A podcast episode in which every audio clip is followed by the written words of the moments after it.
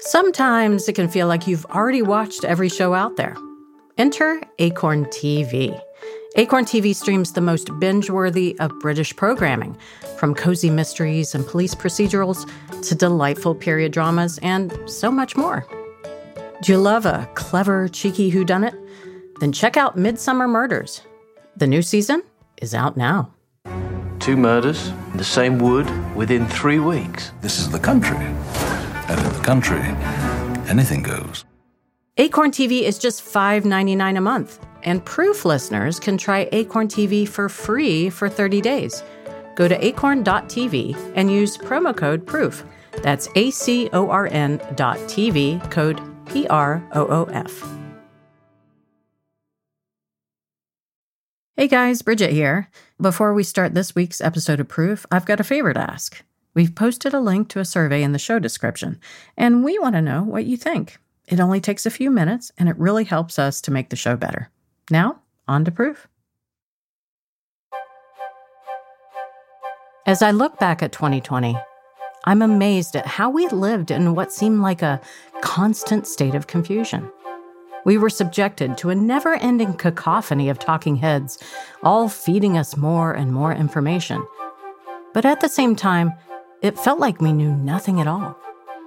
COVID 19 was, well, make that still, is a confusing virus. Aside from the symptoms of fever, respiratory issues, malaise, people reported delirium, skin issues, something called COVID toes. Some also said that they lost their sense of smell. As someone who works in the food industry, I know that smell plays a huge role in shaping our perception of taste. I just don't know how I'd cope without my sense of smell. But I do know someone who has dealt with this my colleague, Molly Birnbaum. Molly's going to take over from here. This is Molly's story.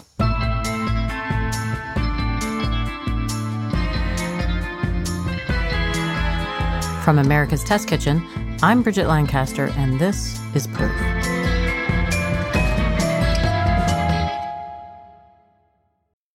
Hi there. I've got great news. You never have to make the decision between sending flowers or delicious chocolates as a gift ever again. With Edible, you can send it all. Every order is sent direct from your local store.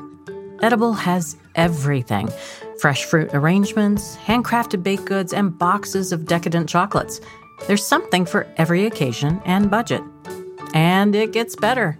You can get same day delivery or free next day delivery. Visit edible.com or your local edible store and get $10 off your order when you use the code PROOF at checkout. That's E D I B L E dot com, offer code PROOF.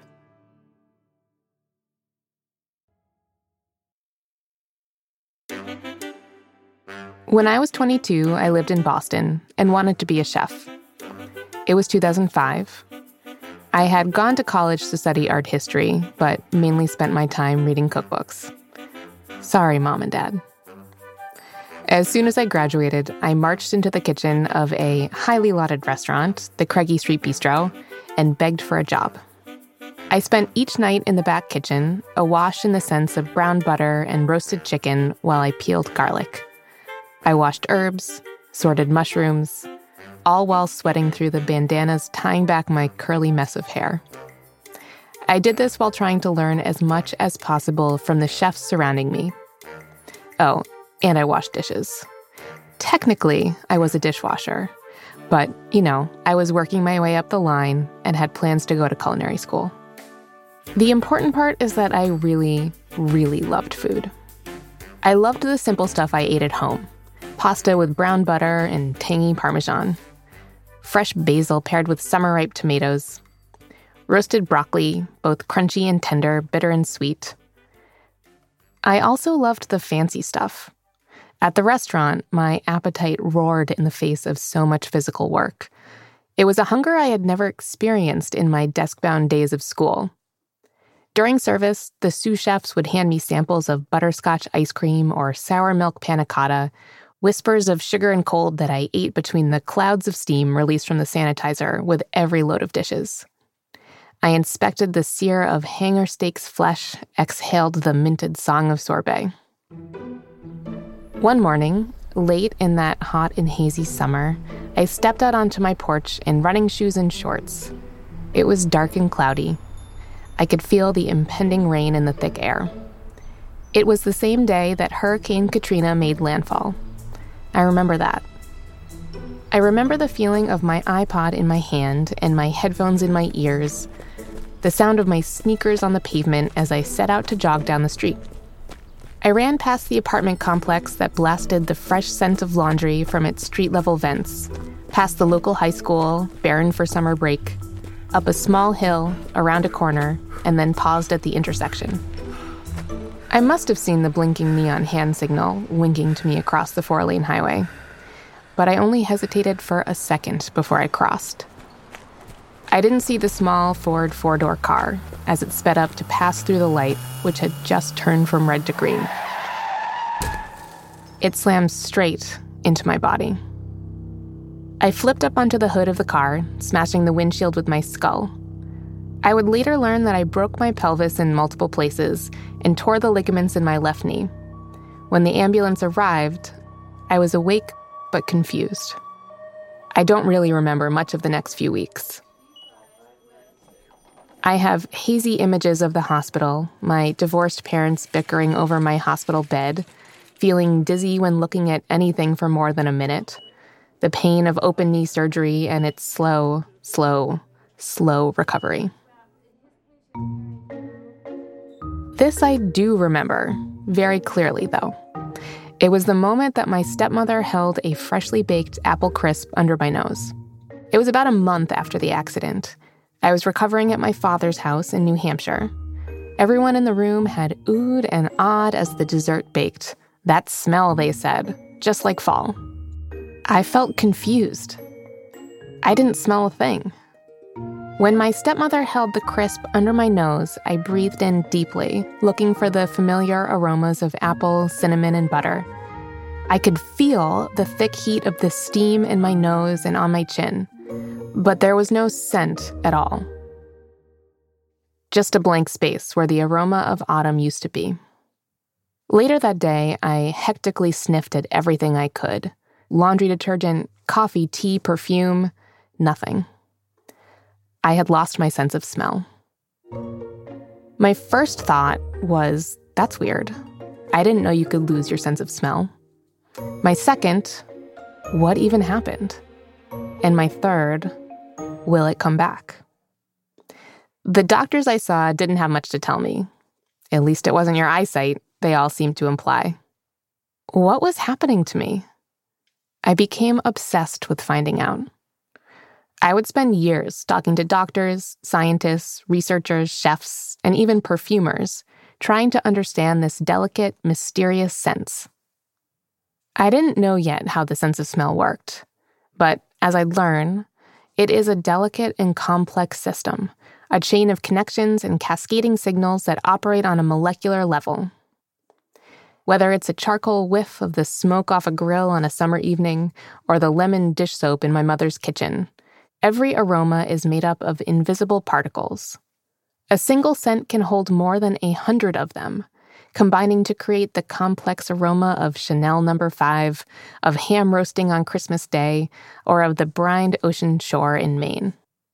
I recently spoke with Dr. Pam Dalton about this. I'm Pamela Dalton, and I'm a member at the Monell Chemical Senses Center in Philadelphia. The Monell Chemical Senses Center is an independent research institute in Philadelphia, Pennsylvania. I went there for the first time a few years after the accident. The doctors I'd seen at that point couldn't give me any concrete answers about my sense of smell. But Pam was able to tell me about the complex, invisible dance of an odor molecule to the brain. It's quite a journey, so bear with me. It starts with an inhalation. With every inhale, molecules travel through the craggy pathways that begin at the nostrils and head toward the brain. They speed past the olfactory cleft, which is a narrow opening toward the top of the nose.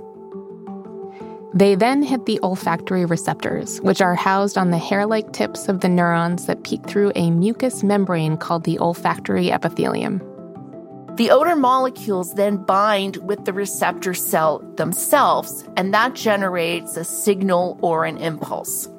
Now, humans have about 400 different kinds of receptor cells, and most receptors respond to multiple different odor molecules.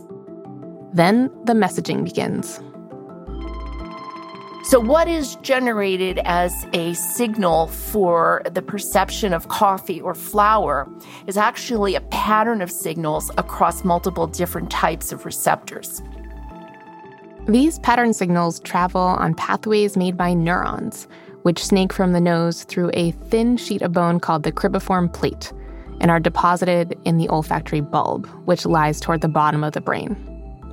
It forms a pattern not unlike a line of musical notes or the HTML coding of a web page.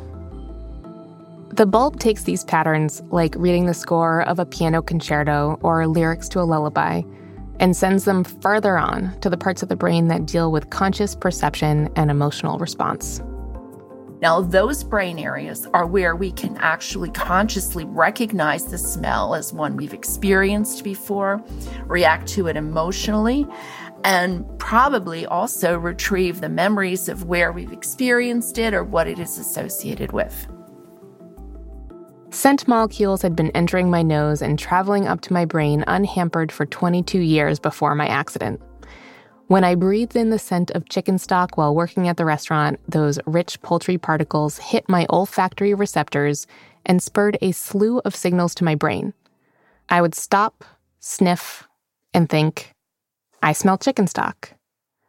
I never thought about how I could tell the difference between the scent of chicken and veal stock, between lard and butter. It was a movement too complicated, too minuscule, and entirely too invisible for me to notice let alone care about. However, my brain processed smell, it all ended when I smashed my skull against the windshield of that car. In the crash, my brain bounced against the inside of my forehead. With that impact, there was friction. My brain rubbed against the cribriform plate, which sheared off the neuronal endings like a lawnmower over grass. Like the tendon in my leg, the neurons that connected my nose to my brain snapped and then receded. With that split second crash, my sense of smell vanished. This, according to Pam, is called anosmia. Anosmia is the loss of the ability to smell. And It can arise from a number of different ways. But generally, when we say someone is anosmic, we mean that they cannot smell at all. Their ability to smell is completely gone. Before the accident, I had no idea it was even possible to lose your sense of smell, let alone a common side effect of a head injury. But I was certainly not alone. There were millions of people just like me who had lost their sense of smell. Because there are other ways the sense of smell is vulnerable too. Nasal sinus disease and even a common cold can wreak havoc with the ability to smell. This can affect people in the short and long term. This is something Pam and her colleagues at Monell study a lot. And then there are things like post viral and viral losses of smell. The common cold, for example, when you get congested, very often that's a blockage. A small percentage of people, after they recovered from the congestion of a virus, still had a smell loss. And that meant that the virus itself had interfered with the ability of the receptors or the area around the receptors to allow them to do what they do normally, which is bind odorants and send a signal to the brain. And then, of course, there's COVID. Do we know what happens with COVID and why losing your sense of smell is a side effect there? We have some evidence from a study that was performed actually fairly early on in the COVID pandemic, obviously an animal study, where they showed that the SARS CoV 2 virus actually binds to a specific receptor. Interestingly, the receptors that the virus binds to, at least in this animal study, was not the olfactory receptors themselves, but on supporting cells ones that actually allow the olfactory receptors to regenerate. And when they bind to these supporting cells, they release a chemical. And it's that chemical that interrupts the ability to smell. So it's a more indirect way. It's not damaging the receptor themselves, at least in the studies that have been done so far. Have you been hearing from a lot of people at Monell who are suffering from smell loss as a result of COVID? Yeah, we've put a lot of resources on our website, and so we get a lot of inquiries about what is known, what can be done. Sometimes people just want to share, as you probably well know, how lonely it can feel when you have a, a sort of a disorder that seems so invisible, and that until now, many people poo pooed it as being not that important. And yet you would be feeling so isolated and alone and, and so disoriented in ways that having someone or an organization to share that information with, just that feeling that someone else understands what you're going through. For me, living in a world without smell felt strange and stagnant. In those months of recovery after my accident, as my knee, head, and pelvis slowly healed, I felt as if I were watching myself in a movie there but not present. I didn't know how to describe it to my friends or family. How do you describe the scent of nothing? It was strong, it was blank, it was entirely overwhelming. It felt quiet, I guess. Like it felt things, you know, felt a little somehow quiet. And it caused me to lose my appetite completely. Like I just wasn't interested in eating anything at all. That's Karen Dalzell. Karen and her husband were diagnosed with COVID just a few days before Thanksgiving. She lost her ability to smell within 24 hours of being diagnosed.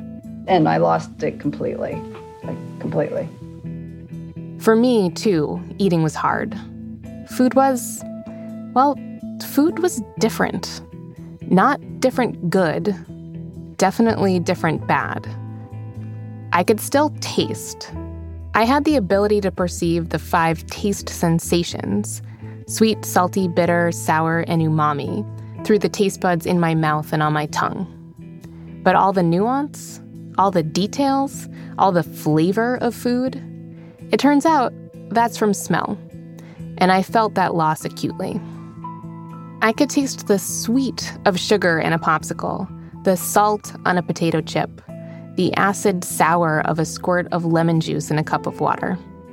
But that was it. Ice cream was a thick, cold slush. Lattes? A hot, gelatinous liquid. I ate bread soaked in Tabasco sauce because I could feel the spiciness.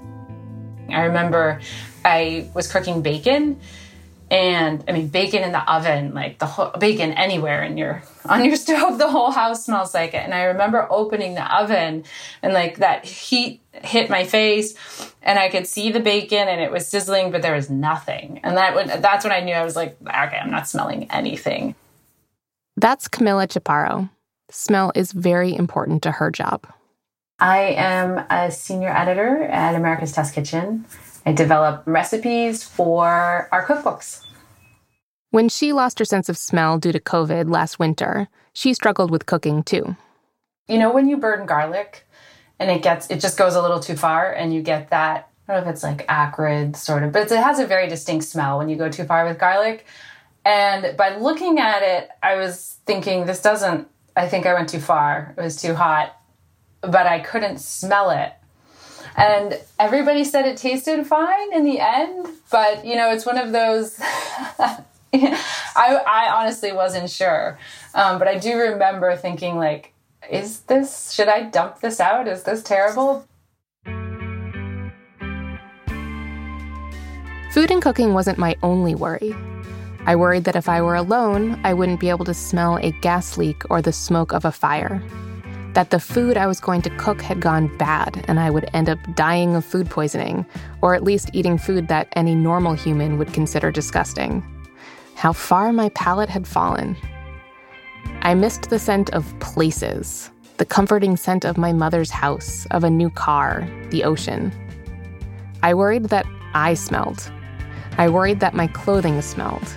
I worried that whenever I started dating again, I wouldn't be able to pick up on important pieces of information through smell. Like what kind of cologne did he wear? Did I find the scent of his post gym sweat good or bad, or at least not offensive? Wasn't there science around how smell was an important evolutionary indicator of how to pick a good mate? I thought about the future. I didn't want kids in that moment, but I'd probably want them later. Would I be able to breathe in the scent of their tiny baby heads? Would I know when to change their diapers? The world felt suddenly very dark. Not only could I not fully experience my present, I was terrified that I wouldn't be able to perceive my future. I wasn't alone, not really. There were millions of others out there who, like me, couldn't smell. Okay, so this goes back to 2005 when I was 22 years old. That's Duncan Bullock. We have a lot in common. We lost our senses of smell at the same age, in the same year, through the same injury. At the time, I was a musician, guitarist in a band. We had an album coming out later that year. I recently started a relationship with a girl who I was falling in love with, and life was incredible and exciting and um, going places. And I went out for drinks this bar in Leeds in North England, and the stairs in this bar are really, really steep. I w- went up them and I slipped and fell backwards from quite close to the top. Next thing I know, I'm waking up in hospital and my parents are sitting there and there I was, yeah, i i I suffered quite a severe um, injury to the back of my head um, and was in hospital for a week and came out of there considering myself, firstly, very lucky to be alive and sort of trying to work out if everything was okay. And it was when I sat down to eat the first meal I'd had really since the accident that I was eating it and thinking this this doesn't this doesn't really taste of anything. And it was then that I realized that I couldn't smell. But unlike me, Duncan says he didn't really think about his lost sense of smell for years after he lost it. Sure, food didn't taste like much, but he hadn't really paid attention to smell before he lost it, and he didn't pay much attention after either. But he did know that something was different. My experience of life got a lot flatter, grayer, colder. I didn't experience the same sort of emotional peaks or troughs anymore. Things just sort of flatlined. And I didn't have the same sort of richness of, of, relationships with partners that I'd had previously. And I spent many years thinking, you know, what what did I do to my brain when I hit my head when I had the accident that that made things feel so different? And then something changed. And then in 2011, a friend told me about an article in the paper, in The Guardian, I think it was, about this girl who'd lost the sense of smell and written a book about it. And I went out and bought the book and yeah, fast forward and and here I am for the first time meeting and talking to the author of that book. So spoiler alert, that's me. I wrote a book about the sense of smell. It came out in 2011.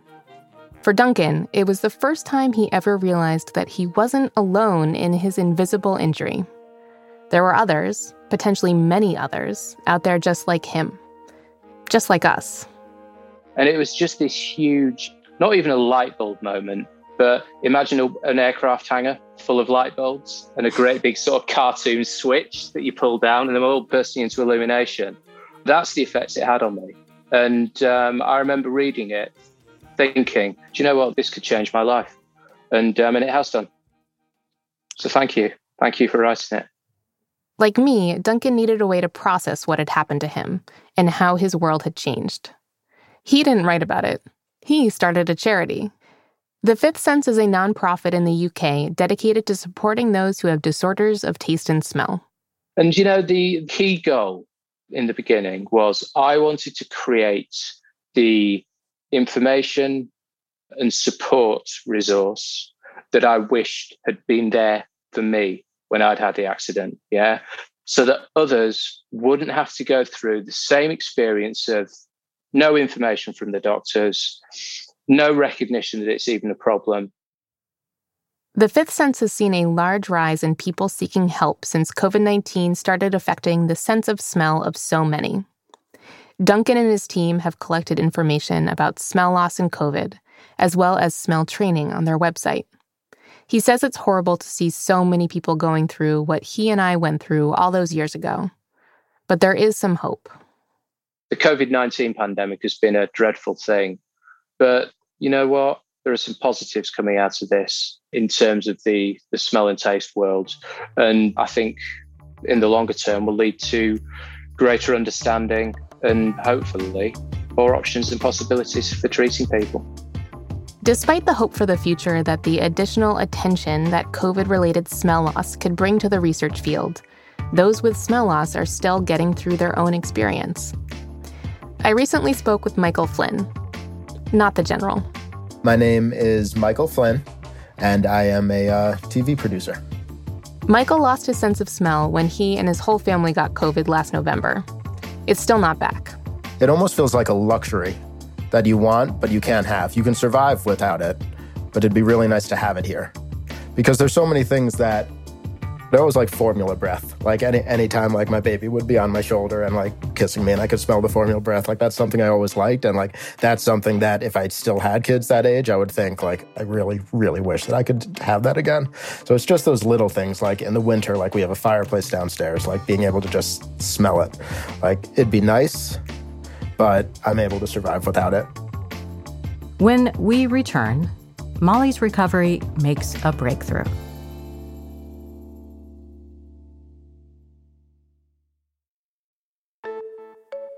The family farmers at Pete and Jerry's Organics are passionate about raising happy, healthy hens that produce the best eggs. Here's Pete and Jerry's farmer Judith Klein of Rockingham County, Virginia.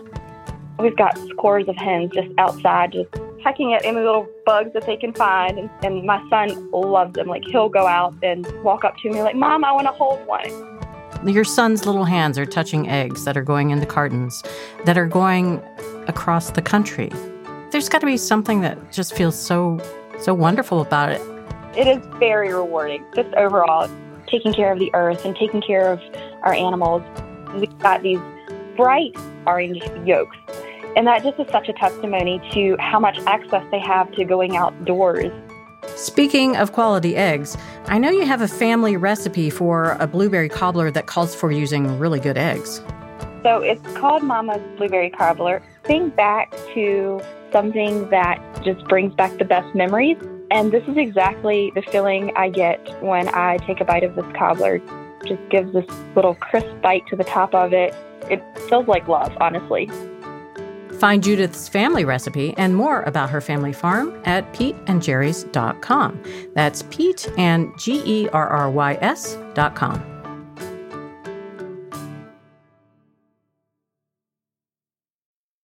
At OXO, it's not just about creating everyday tools, it's about making them better, easier, and more enjoyable to use with better results. Take, for example, OXO's new sauce and gravy whisk. Senior Product Manager Banat Fakeh explains what makes it different and better. When you're usually making sauce, everyone assumes that it's in some sort of roasting pan. But a lot of times people make a roux or a bechamel in a saucepan that has high walls. And with any other type of whisk, it's hard to get into the corners. So what we did was we developed a sauce whisk that has all of these wires together that you rub against the pan. So with this rounded edge here, you could get every single corner inside a high pan and not worry about missing areas. Better sauces start with better tools. Shop all products at oxo.com. That's oxo.com. Oxo, better guaranteed.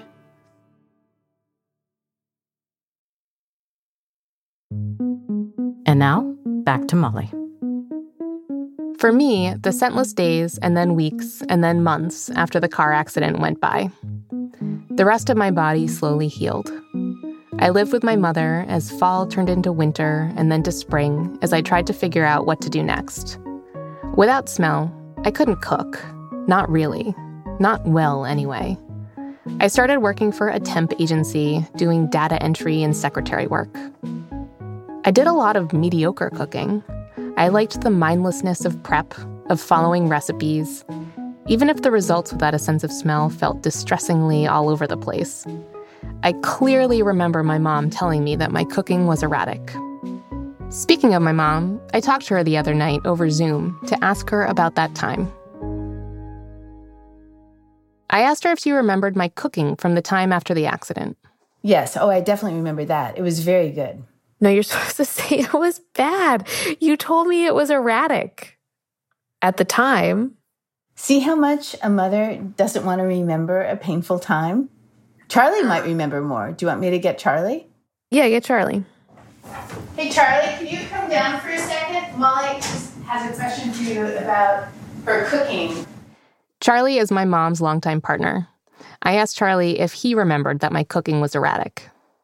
I don't remember ever thinking your cooking was erratic, but since my general level of cuisinology is like zero, it could have been horribly erratic and I wouldn't have noticed. Here's something I do remember, which is when you went to New York, you created that list of recipes, which we wanted you to do because we wanted all those recipes because we had really loved your cooking for us and the food that you cooked.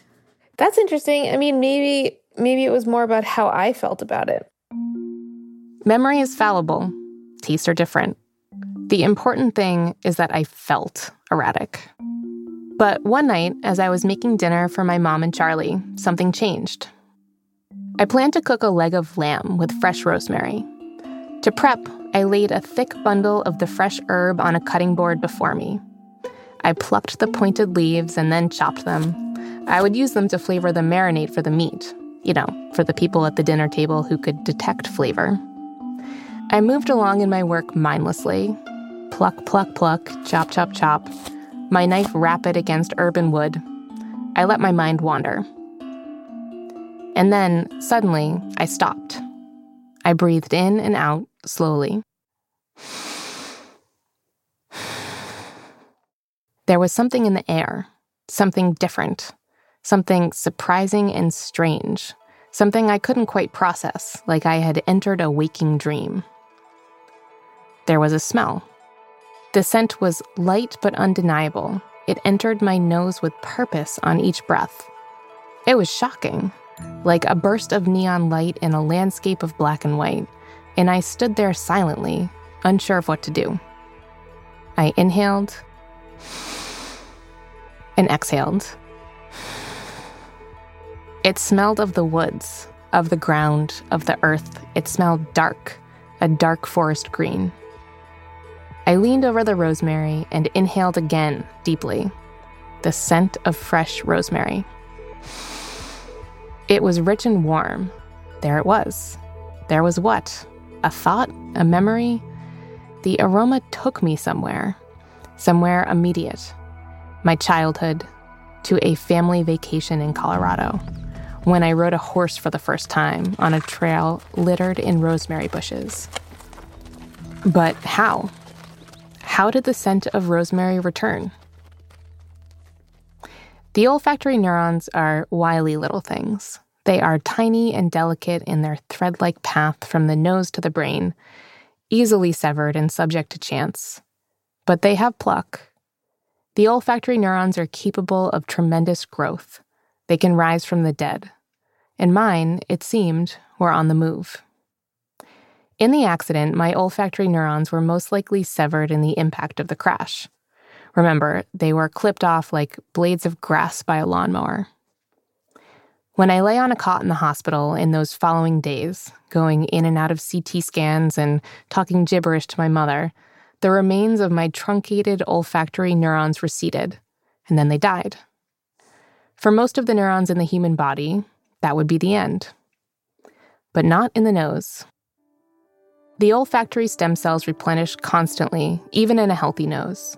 They're some of the only neurons in the human body with the ability to regenerate from scratch, and they do so constantly, I talked to Pam Dalton at Monell about olfactory regeneration and how it's hopeful for those who have lost their sense of smell. The system has a robustness to it that it, you know, it wants to recover. You know, it's a very adaptive system because the olfactory receptors themselves are exposed to the environment in a way that no other you know, primary neuron is. Everything else is protected, you know, in the brain. That's probably why they need to regenerate because there is damage to them over time. So my nose and my brain were recovering. And some people who lose their sense of smell do recover, particularly when the loss of smell is due to COVID. Camila Chaparro, the recipe developer who we heard from earlier, recovered her sense of smell. Karen Dalzell, who lost her sense of smell right before Thanksgiving, also got her smell back. But recovery for those who lose their sense of smell isn't always a straight line. It definitely isn't always complete, and there are lots of weird things that can happen along the way. When the olfactory system is damaged, many things can go wrong, and unfortunately, they often do. One dark winter afternoon, a couple months after the accident, I sat at my mother's kitchen table reading a book and sipping a scentless, bitter cup of coffee. When the new scent arrived, it came slowly. I couldn't tell what it was. It hovered lightly around me. It wasn't the coffee steaming in my hand. It wasn't the book, or the table, or the lamp. I closed my eyes. The more I concentrated, the stronger it grew. It was a toothsome, earthy scent. It was a strange scent. Was it even real?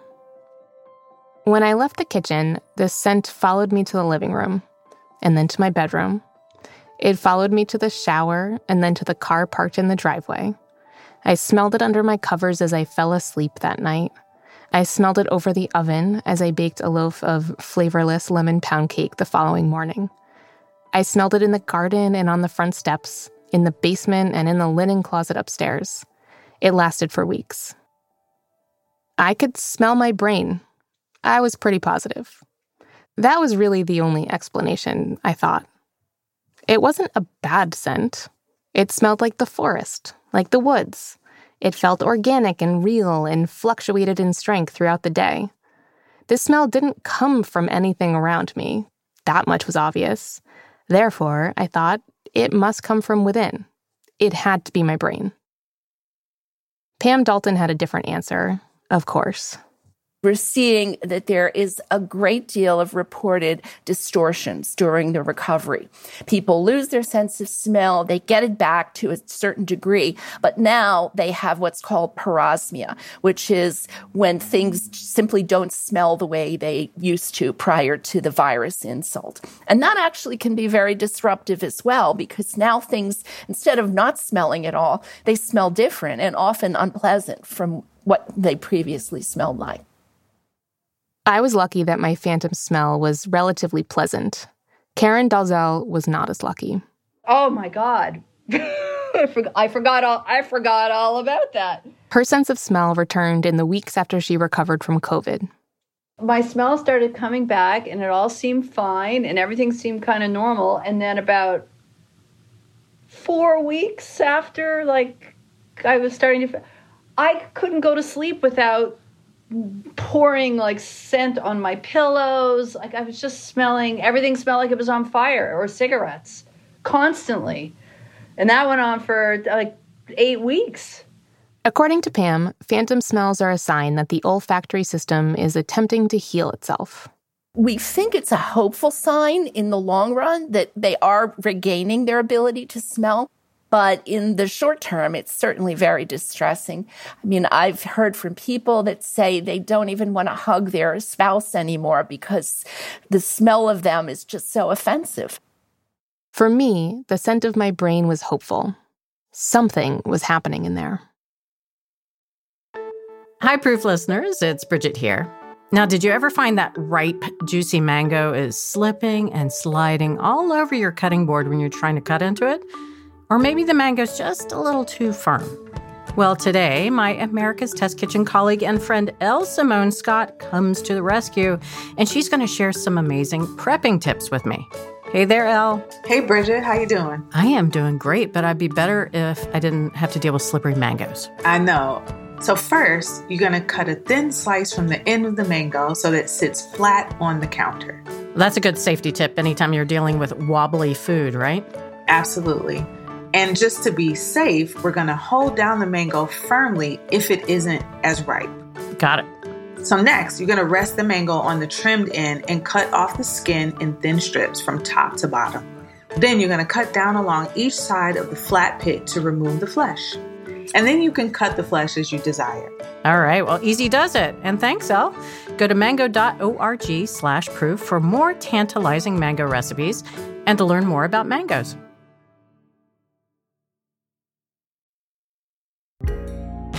I moved to New York City from my mom's house in Boston about eight months after the accident. I moved as soon as I could walk again without pain. I felt trapped in my mother's house. I couldn't work in food, not without a sense of smell. So I moved to New York because it was far enough away, and that's where you go when you want to try and write. I liked writing, not as much as cooking, but I had a vague idea of getting a job in publishing. Again, sorry, mom and dad. I found a small room in an apartment in Brooklyn and spent my first month in the city wandering. I wore a bulky knee brace, my pelvis ached when it rained, and I couldn't smell. The city was a blank slate without the aroma of car exhaust, hot dogs, or coffee. Nothing was unbearable, and nothing was especially beguiling. But scents began to return, slowly, cautiously, one smell at a time. Suddenly, I could smell the chocolate from a pack of M&Ms someone was eating on the subway several seats away. I stared at them, goggle-eyed, for two stops straight.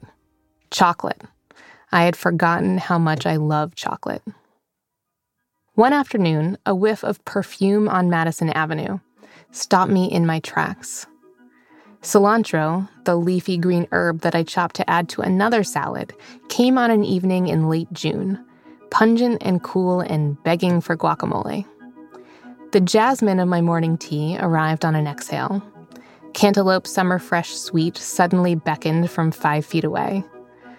Slowly, painstakingly, almost secretively, individual smells had begun to return. Month by month, they arrived alone, just like the rosemary. They arrived one at a time, confusing me with a combination of familiar and strange. Not everything was returning, though. Like the sharp light of a street lamp on an otherwise deserted street at midnight, these smells arrived singularly, spread apart, and glowing like mad. I could go days without smelling a thing, and then pop! The scent of laundry or butter or soap would infiltrate my nose. Eventually, I found work as an editorial assistant at an art magazine in Midtown. One evening in November, more than a year after the accident, I walked out of the front door to my office building. It was going to be a late night at the magazine, and I needed coffee.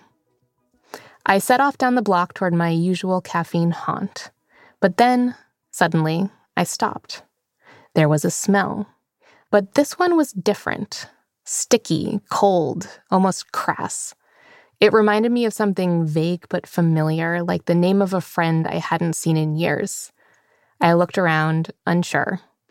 And then I saw it trash. Ripe containers full of trash. There was a pile of garbage bags busting at their seams lying on the sidewalk nearby. They smelled bad. I mean, bad. Like rotting fish, like stagnant water on a hot summer day, like the slimy mouthful of an old mushroom you forgot to check.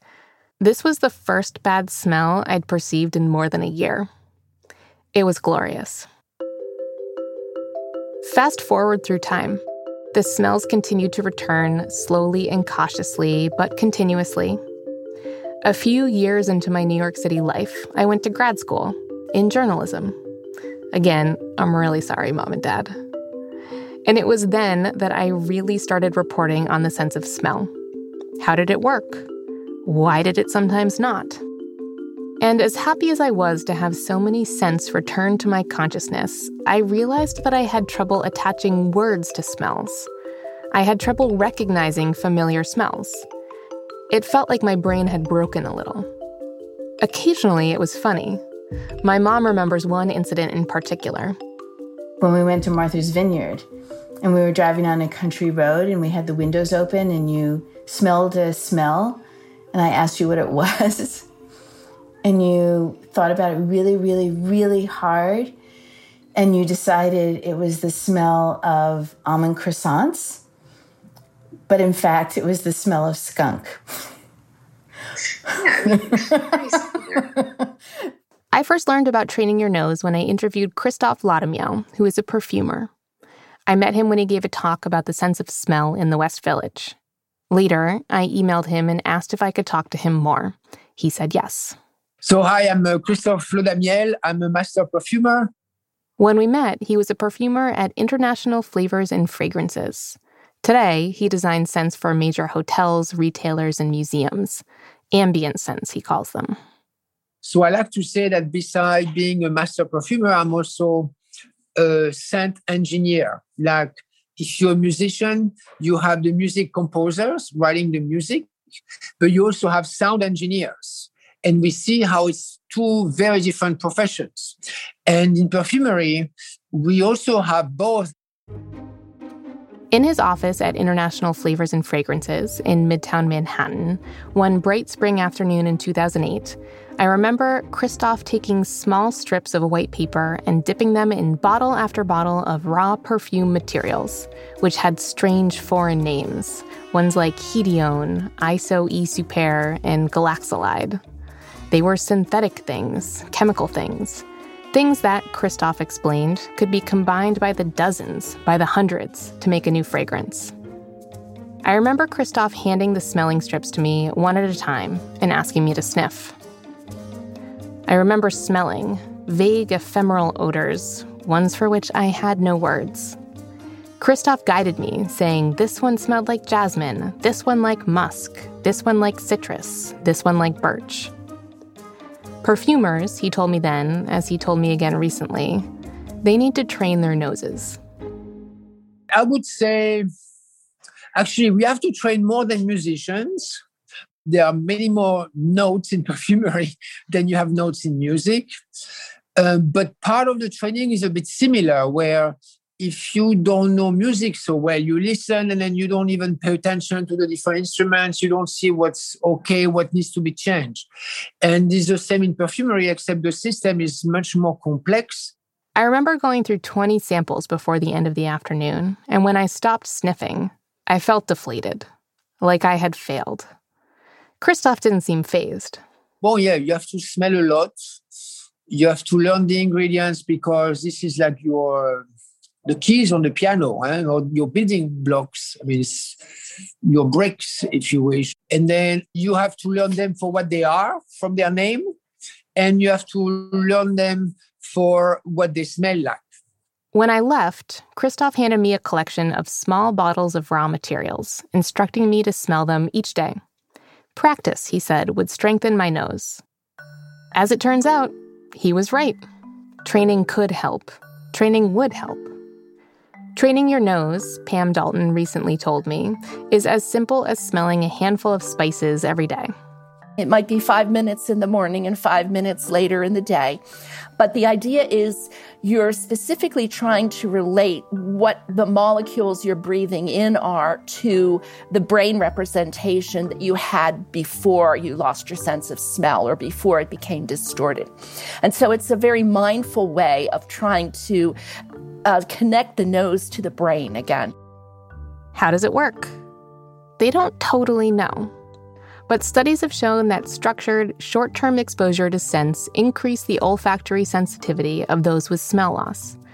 It can work for those who lose their sense of smell in any way head trauma like me, a common cold, or COVID.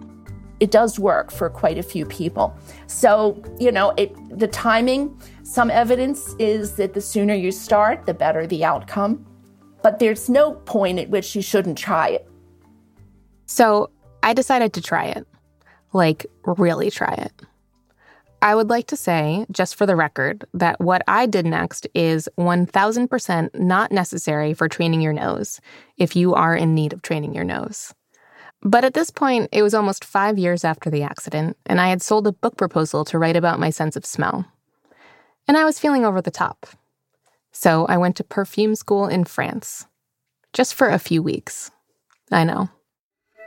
In Grasse, France, at the Grasse Institute of Perfumery, a small group of perfume enthusiasts and me sat at a table smelling chemicals and putting words to those scents every day, all day. I could smell almost everything, but recognition remained elusive. My ability to identify a smell without knowing its source was gone. But, as the teacher reminded me, smells do not inherently come with words. The parts of the brain that recognize scent are more closely tied to memory and emotion than to language. I needed to figure out another way to recognize scent. With each new smell, I began to consciously assign associations. I used colors and sounds, memories too. I assigned them to the smells that conjured them, bringing them back again and again, hoping to glue them together as the odor molecules sent their signals to my brain. It didn't always work but sometimes it did. Geranium smells floral and sour, minty and fresh. To me, it became the image of a shimmering green blue swimming pool. Neroli was a long gray line hovering behind my eyelids, a few golden pinpricks of light above. Cedarwood became the closet in the basement of my childhood home. One day I found this small note of cucumber and the raw material violet, I got the mushroom to myrrh oil. Smell had never been so alive as it was around that table that final week.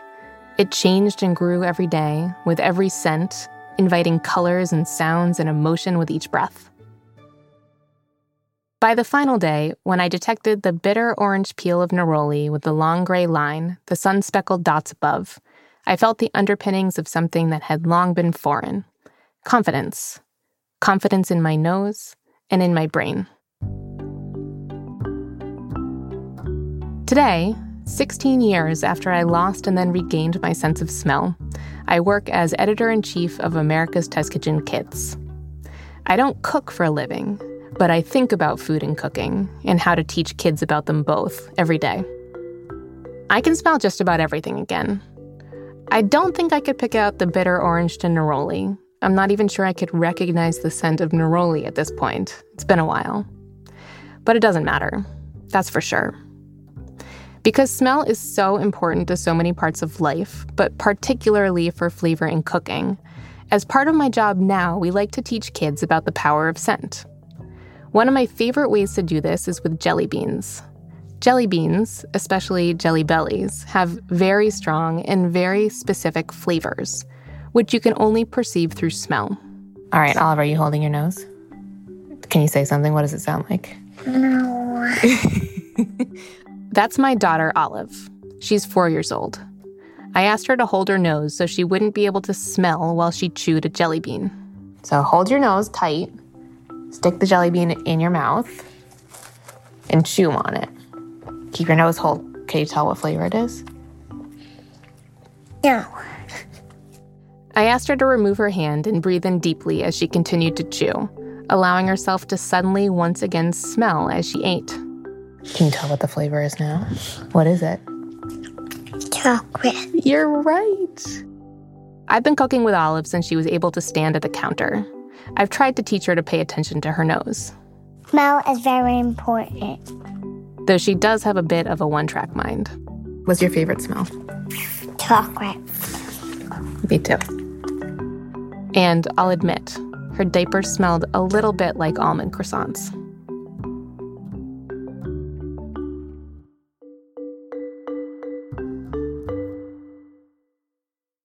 Thanks to Molly Birnbaum for bringing us this story.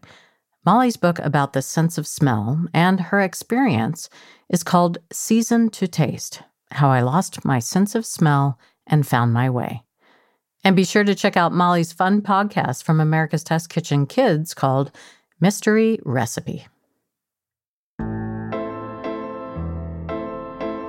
If you like proof, be sure to subscribe wherever you listen so you'll get new episodes as soon as they drop. And while you're there, why not leave us a rating or write us a review? It really helps other people find the show.